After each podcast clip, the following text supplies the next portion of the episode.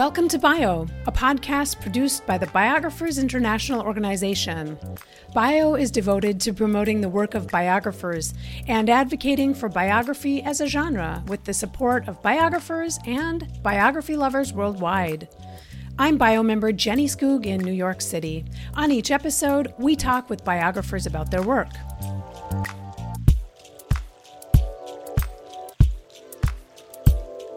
This time, bio member Kevin Magruder talks with Satvinder Juss about his book Bhagat Singh A Life in Revolution, published by Penguin Random House in December 2022. This interview was recorded on August 2nd, 2023, via Zoom. So, welcome to this bio podcast. First, if you could give us a very brief outline of the life of Bhagat Singh for people who might not be familiar with him. I was not.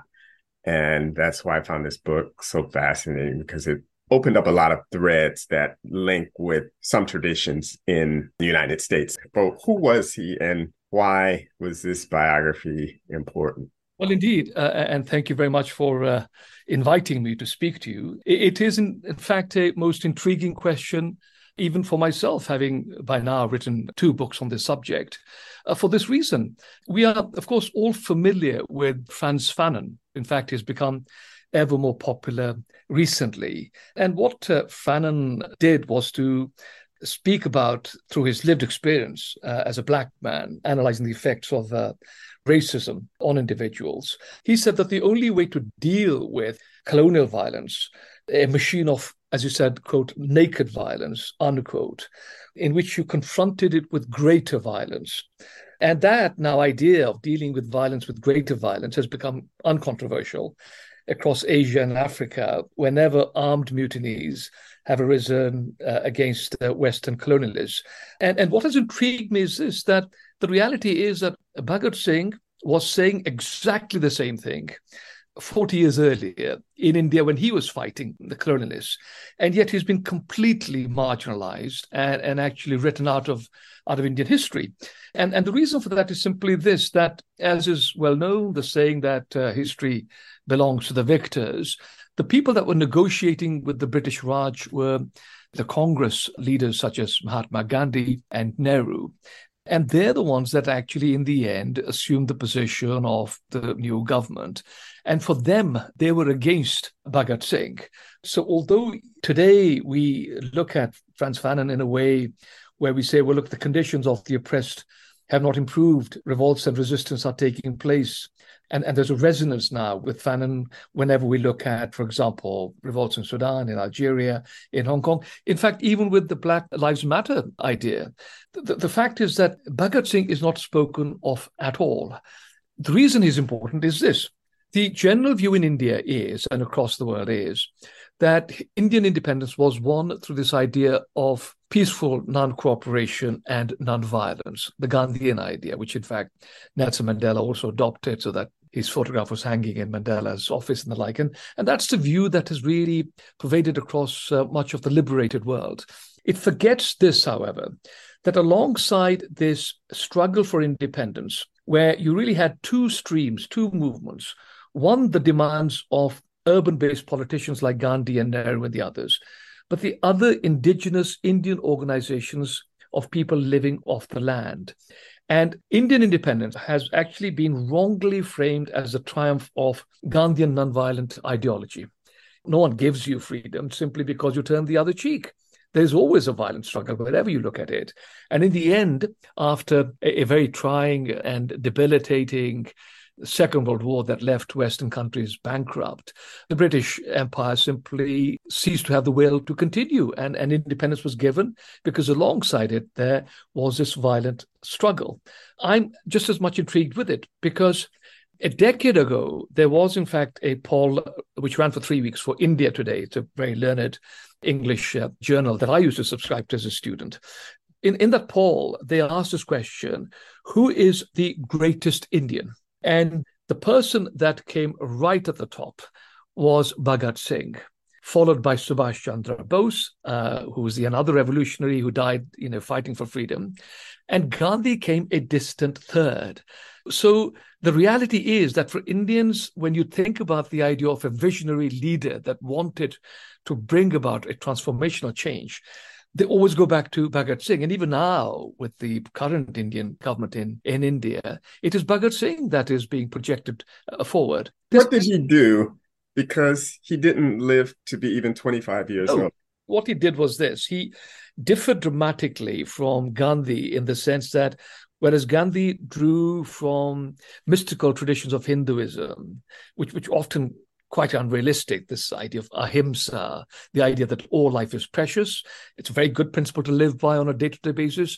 But the notion that you cannot, in fact, revolt or fight back because life is precious was not going to be workable. By contrast, Bhagat Singh drew from Western thinking.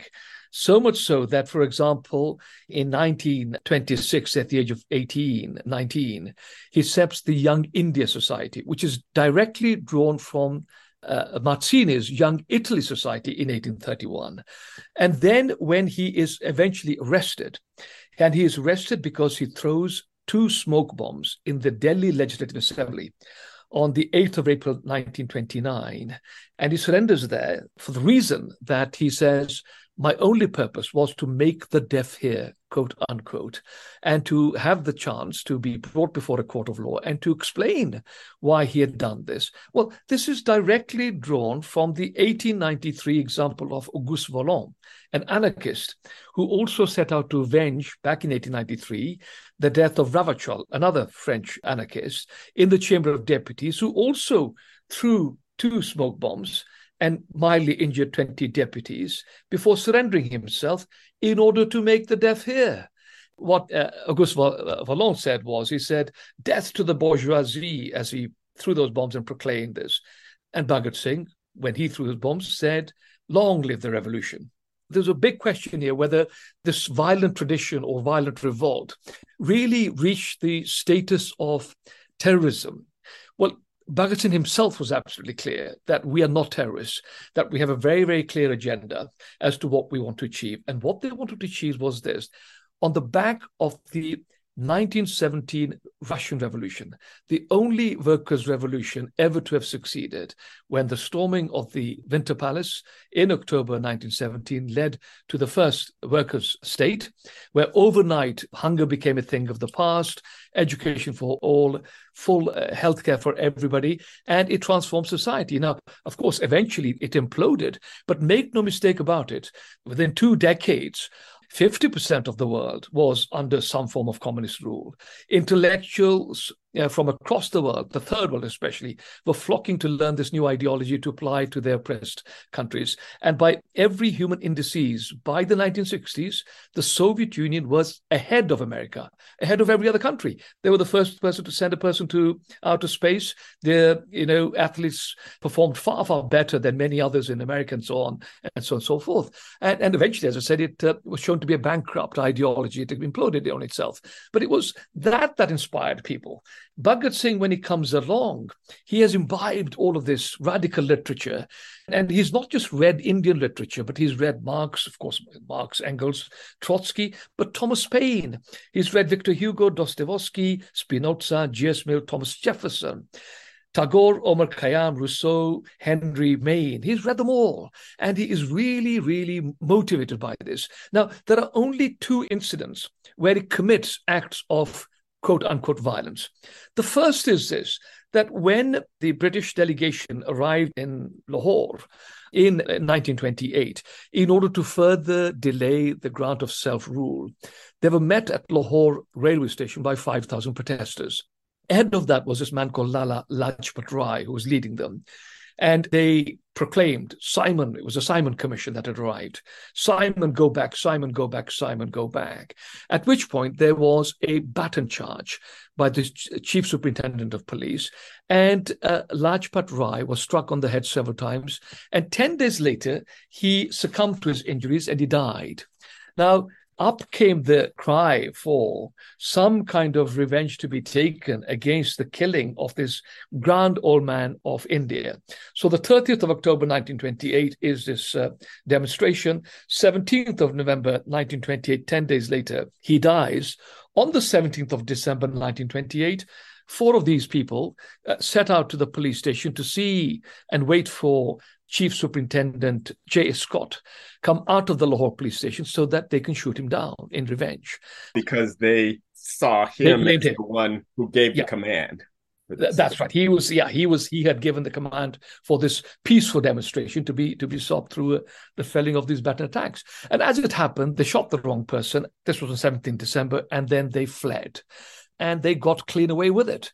There were two identity parades, and the authorities were unable to identify who these assailants were. But the organization that Bhagat Singh had set up, as I say, modeled on Mazzini, gave out a, a notice and said, We have avenged the death of Lajpat Rai, and we are now satisfied. We regret very much that a man's life had to be taken, but this is what we had to do. And, and, and they the, did that in flyers, not just verbally. That, that's right. That's a very, very good point. Because what they did was they, they wrote out, and Bhagat Singh signed in his handwriting his own name on these flyers, which was then posted across you know, Lahore city and so on. So it was very easy, really, for the authorities to catch them had they been half competent enough. And I've seen telegrams uh, going to and fro from India to, to London where they said that, look, we have just no idea who this person is. And Bhagat Singh gets clean away with it. He flees across on a railway line from Lahore on a train journey, a thousand miles across India to Calcutta. And there he mingles with other revolutionaries, becomes a master of camouflage, very difficult to detect and very, you know, and this is an intriguing story, a superb film to be made here, really, as to when was he ever sighted? Was it the same Bhagat Singh, this young man, you know, by which they did, removed his turban, cut off his hair, and was now dressed like an Englishman and so on. Except that four months later, in April, he does come back to Lahore, and this is when he throws these two smoke bombs. And he throws them, and then he says to make the death fear, and he surrenders himself to the authorities. And that's when they come over and they arrest him. Now, this is something that has not been done before. You have to look at exactly what he does say in the court of law. He makes two speeches. On the day when he comes before the court of law, on the 6th of June 1921. He says revolution is not a personal vendetta. It is not the cult of the pistol. It is not a time to, uh, to achieve petty grievances. Revolution means a means by which manifest injustice must be removed. So they're fighting against colonial rule, they're fighting against injustice. And what happens then is that the judge, Justice Ford, who's trying him, says Bhagat Singh is a quote unquote sincere revolutionary not a terrorist, sincere revolutionary. He then has a right of appeal to the High Court. In the High Court, a week later, on the 12th of June, 1921, he again makes another speech. He says, The sword of revolution is sharpened on the whetting stone of ideas. He's an ideas man. You know, and, and this is the great tragedy about the man that had he not been hanged and had he lived and hanged at the tender age of 23, he would have been a visionary, a man of letters, a real intellectual who would have been able to talk about a transformational society, a society that still hasn't been transformed. You want you only only needs to look at the state of India today and to see communalism, factional politics, uh, casteism, which is all pervasive in that country. And that would all have ended had Bhagat Singh been able to transform society in the way that he set out to do. Now, another question that Professor Magruder that I, I really ought to address is this: How is it that I came to write this book? Well, you know, when I was growing up, and I mean, I was, as it happens, born during colonial days in East Africa in Tanzania, and I spoke the African Swahili language up to the age of 10 as my first language because my forefathers had been taken over from India during colonial days to open up the interior, to work as bureaucrats and the like. And we were, the Asians were really the buffer between the ever more oppressed African native population and the ruling, you know, white English population and so on. And my grandfather in the evenings used to tell us about this man Bhagat Singh that really independence came to India not through this peaceful negotiation by Gandhi and so on, but actually through this violent struggle that had been suppressed, that has been written out of Indian history. And the story just lived with me, stayed with me. And then I came to Britain at the age of 10. And I kept reading about how it was that a former Indian High Commissioner to Britain had talked about the time when he had been able to go to Pakistan, now Pakistan, across the border, to do some research on Bhagat Singh, but he'd been told that he couldn't access these papers because they're too sensitive.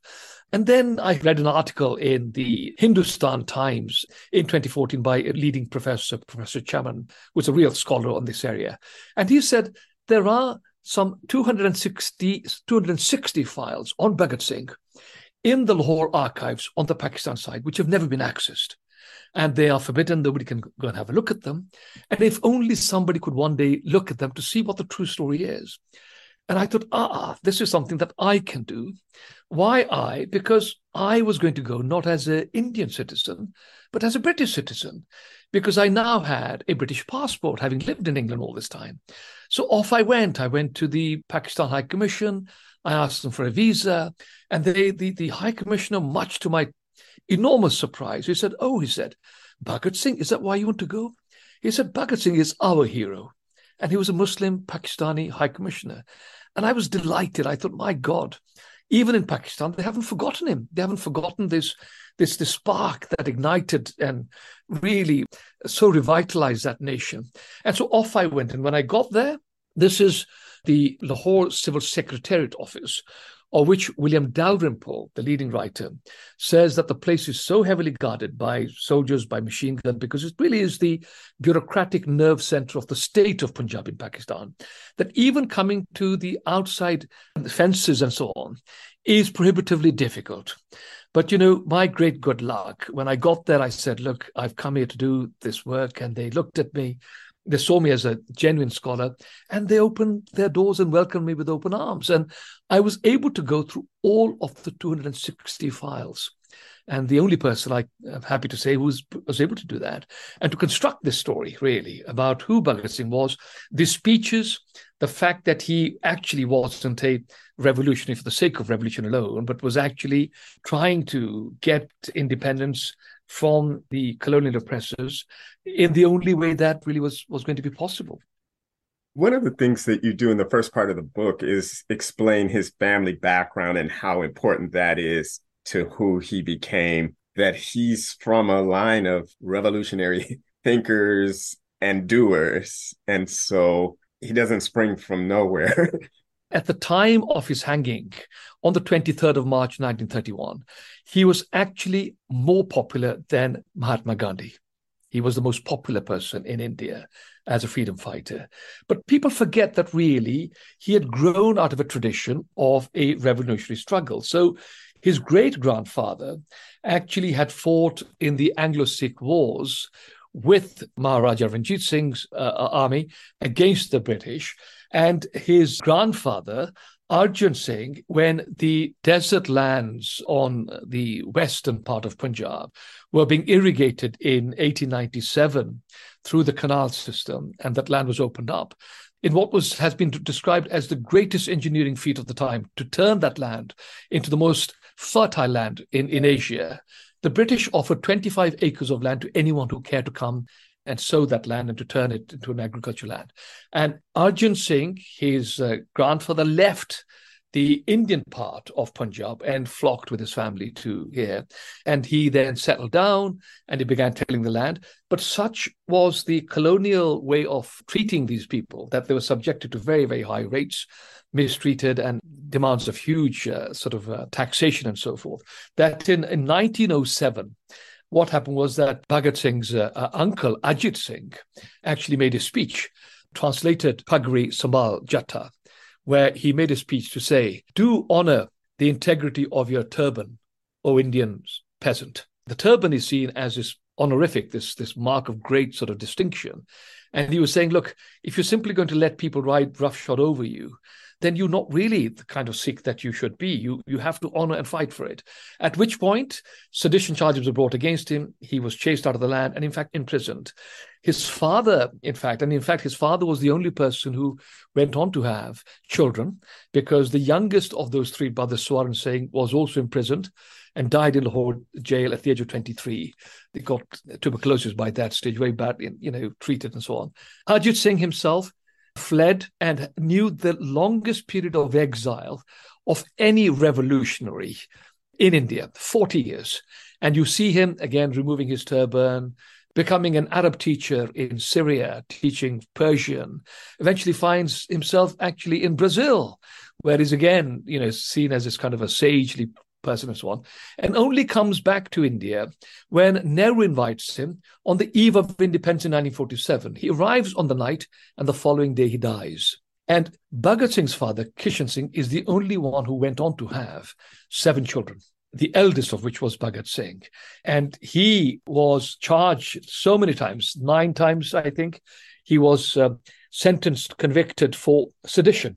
And we know that because the um, colonial officer at the time, in charge of the whole question of uh, his name was um, James Campbell Carr in 1917.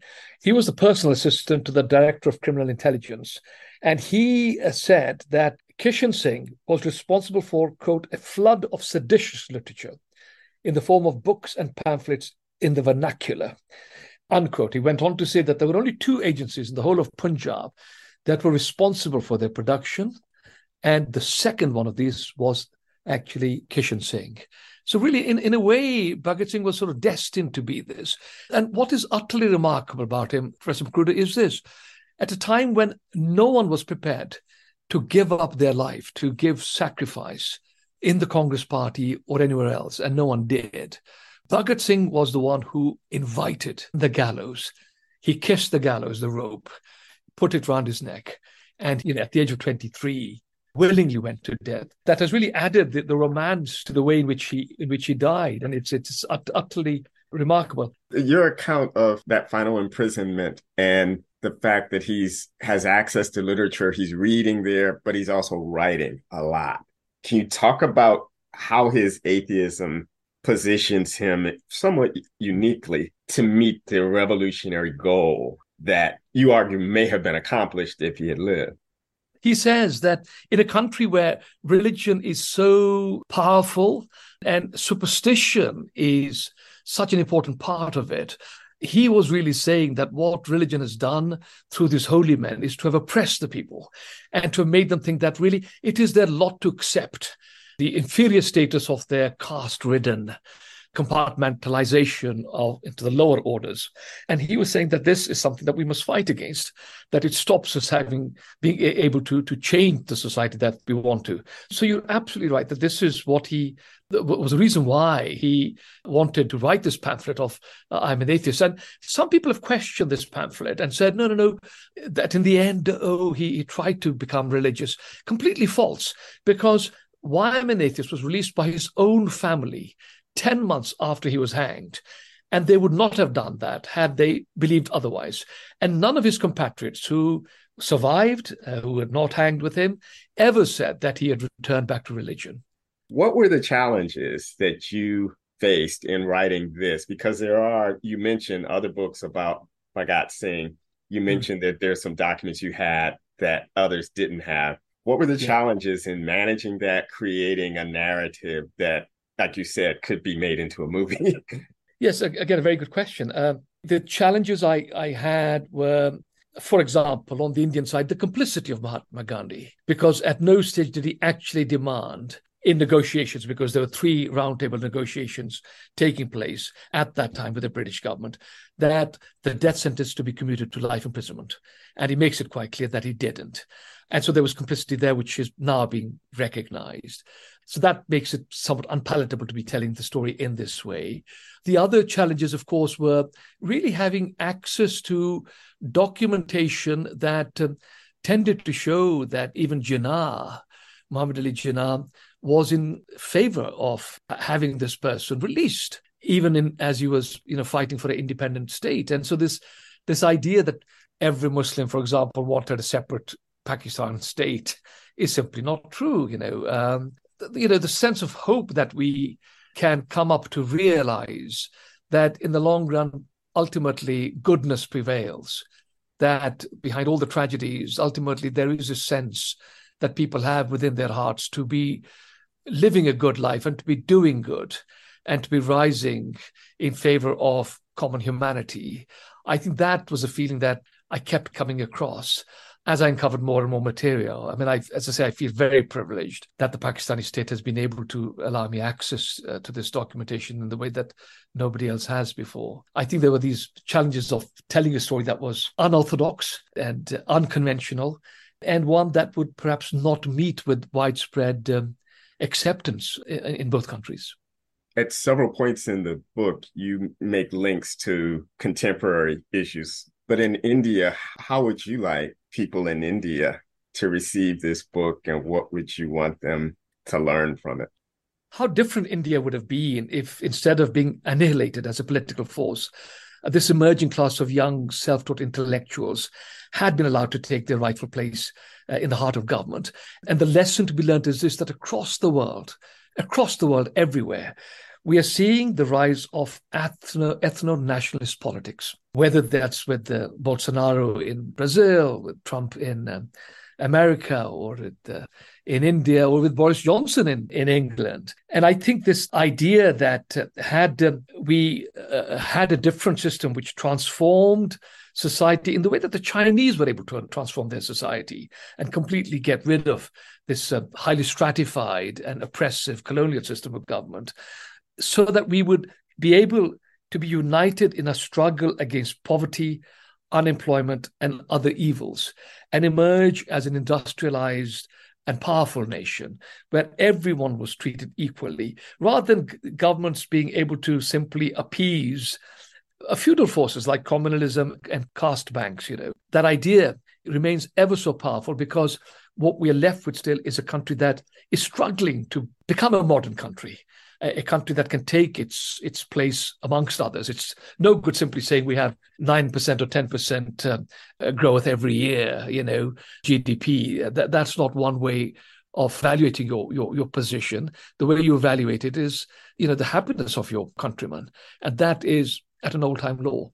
Well, thank you so much. I really enjoyed reading this book. I learned a lot. As I said, I wasn't familiar with Bhagat Singh, but I think for the Black civil rights movement in the United States because Martin Luther King is held in high regard, and I think deservedly so. But because he took tactics from Gandhi, we don't critique Gandhi's yes. methods in the way that you do in this book. And I think that will lead people to maybe reevaluate in what situations is nonviolence appropriate. And I saw some parallels between Bhagat Singh and the uh, Black Panther leader, Fred Hampton, who was killed at 21. He was murdered outright. He didn't have a chance to go to court. But he was doing some of the same. The, the Rainbow Coalition that Jesse Jackson used the name was something he created, where he was, as a Black Panther, reaching out to whites in Appalachia, Latinos, all in Chicago. And there's kind of that same question if if he had lived, how might the Black Panthers moved and how might we regard that Black Power movement now? And so there's, I think there's just a lot of fascinating yeah. lessons in this in this book. Mr. I'm, I'm I'm so so pleased to hear that. I only wish uh, what you say could come true. I think it is very important for countries, uh, peoples, societies to celebrate all their heroes. Thank you so much. You did. Thank you very much.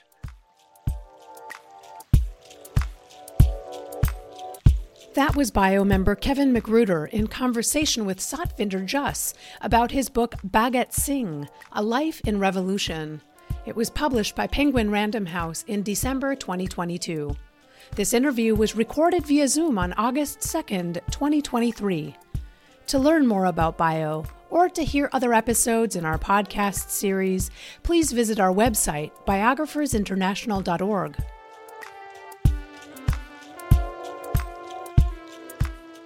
I'm bio member Jenny Skoog in New York City. Alani Hodge created our theme music, and until next time, thanks so much for listening. Have a great week.